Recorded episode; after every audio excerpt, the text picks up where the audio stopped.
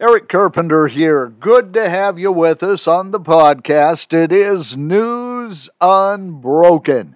Now, some of this is news that we really can't talk about on the radio anymore, but uh, want to make you aware of just a few few things uh, today. Uh, we are seeing more and more reports, everything from Johns Hopkins University doctors, well, doctors all over the world at this point, talking about the new COVID variant being, well, making you feel like you have a cold, and that's the extent of it. Yet, on the other hand, we have Anthony Fauci and the government types wanting to put all kinds of restrictions, including a continuation in those areas that had gone without masks, making people put masks back on, continuing requiring masks on the airplanes, even though the COVID variant really doesn't amount to a hill of beans. Yet we are continuing to order millions and millions of millions now of pills and test kits. I mean, this is like going back. If if we always had to run and get a test, if you felt like you had a cold, what a bizarre country and a bizarre world this would be. You know, maybe what they're worried about is people are not having to go see the doctors. People aren't having to go to the hospital. People are just taking this new COVID variant in stride, so we've got to make another emergency out of it. And that's really what this entire two-year period has been. Make things an emergency so one freedom after another freedom after another freedom can be whittled away. Governor Kate Brown in Oregon just this week continuing her declaration of emergency. Well, you've got to have that declaration of emergency if you want to give unilateral power to the governor to make all these mandates. We see the University of Oregon saying if you want to attend class, if you are an instructor and want to be on campus doing your instructing, if you work at the University of Oregon, you're now required to go get a third jab. You get the booster or you're not going to be allowed on campus. How bizarre. The booster is shown to not be effective against this new variant. So what's in that booster that the government is requiring people to get that booster? Yeah, we know the vaccine very quickly wears off. If you were to get the original COVID from China, or the Delta variant, yes, the booster might do you some good. But this new variant, the COVID vaccine and the COVID booster, aren't going to do much for you at all. So before you run out and get your booster, research it, look at it, and decide for yourself. If you need it, go get it. If you want to go without it, then go without it. A uh, sixty thousand dollars fine was issued for mask and social distancing violations by the Washington State Department of Labor and Industry.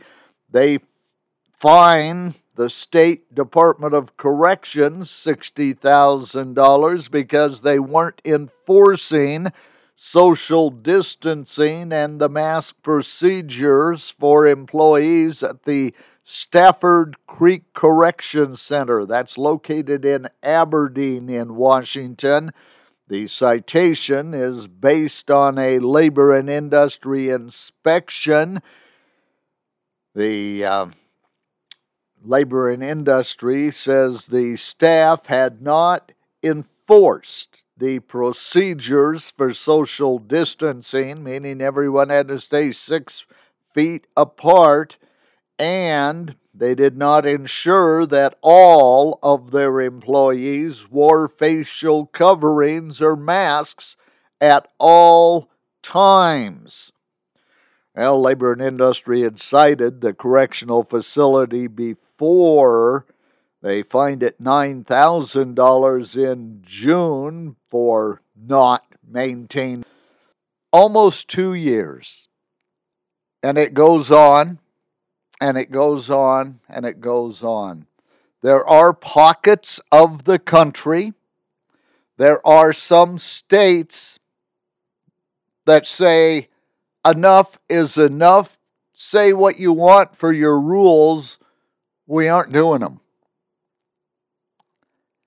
Here in Northeast Washington, by far the majority of people are maskless, even though the governor of the state touts how his mask mandates and his closing businesses early on, all these mandates saved all these people from dying. The people in Northeast Washington eh, more or less ignored it the whole time. So, again, we certainly don't want to. If you if you have underlying conditions, if you feel the vaccine would be good for you, great. We're not going to put you down at all for that. On the other hand, for those who choose not to get vaccinated, we certainly hope that you recognize the freedom of choice for those individuals. Washington State Legislature, the Republicans are trying to get a special session before the end of the year. Very unlikely that's going to happen, but uh, hey, hey, maybe Santa Claus will visit Jay Inslee and he'll decide the special sessions necessary. Um, legislative leaders and the governor pretty much agreeing that the uh, required payroll deduction um, needs a lot of work and uh, should not go into effect because a whole lot of people would be required to pay into it that would be excluded from receiving any benefit. But It uh, is going to take a special session of the legislature to make that happen, and it's going to have to be done within days. So we'll keep an eye on that, let you know what happens on the uh, payroll deduction that is set to go into effect the uh, first of the year. And uh, just a very quick note uh, here in uh our northeast corner of the state in Colville, the Colville City Council has seven members. The first of the year, there will be three new council members, as all three incumbents lost in the election. Two additional members of the Colville City Council are resigning, and so that means there will be five new members for the Colville City Council, two members that have been on the council. We could see, hopefully, some dramatic changes in Colville and how the city is run. Don't know if uh, much change is going to happen, but we'll have every opportunity with the new council members. Eric Carpenter, a quick uh, update today. News Unbroken. Um, Legislature's getting ready with their regular session in January.